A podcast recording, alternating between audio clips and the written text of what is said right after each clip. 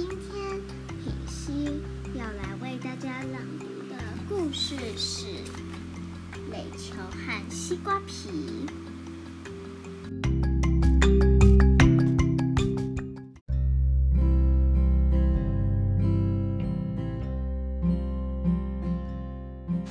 王文华怪都怪那天天气太热像有九个太阳烤着大地。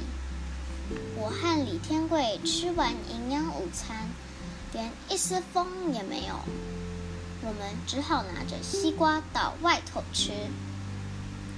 餐厅外有棵龙眼树，我们坐在那里吃西瓜，两只脚晃啊晃。李天贵吃完西瓜，把西瓜皮掰成一小块一小块，再一块一块丢出去。我丢的比你远，我也把西瓜皮掰成小块小块的往外丢。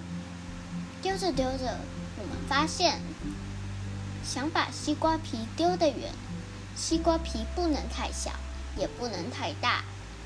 太小了没有重量。飞不远就被风挡下了。如果太大太重，飞到中途可能就掉下来了。这道理和打水漂差不多。很快的，我们两个人都抓到了诀窍，丢得又远又准。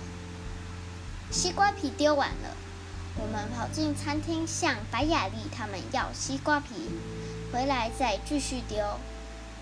如果这么丢下去，说不定未来会出现奥运丢西瓜皮比赛的冠军呢。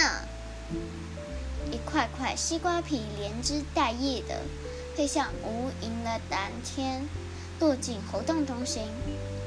对，围墙外就是草鱼潭活动中心，那里是大人开村民大会的地方。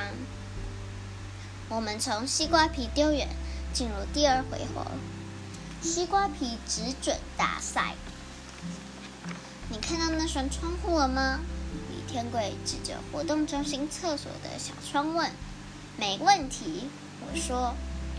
好朋友的定义就是，朋友心里在想什么，你要能马上知道。除了知道之外，还能马上去做。于是，这些西瓜皮立刻变成一颗颗自动导航的飞弹。他们在天空划出一道道圆弧，精准地射进小窗里。哥哥好厉害哟！哥哥，你们好棒哦！我们身旁不知什么时候围了一群低年级的小朋友。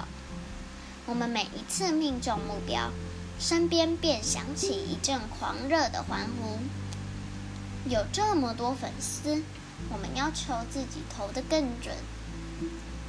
我把最后一块西瓜皮准准的丢出去，看它掉进厕所后，潇洒的拍拍手。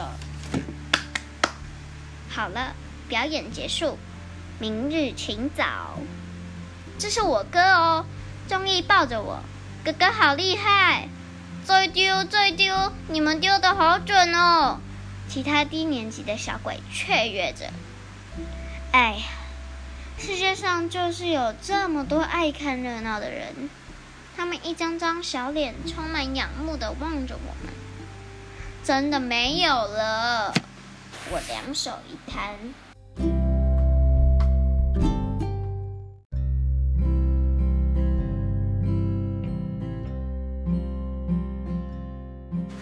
好，今天的故事我们就讲完喽，是不是很有趣呢？那下次平西再跟你们讲更有趣、更好玩的故事哦。那我们下次见，拜拜。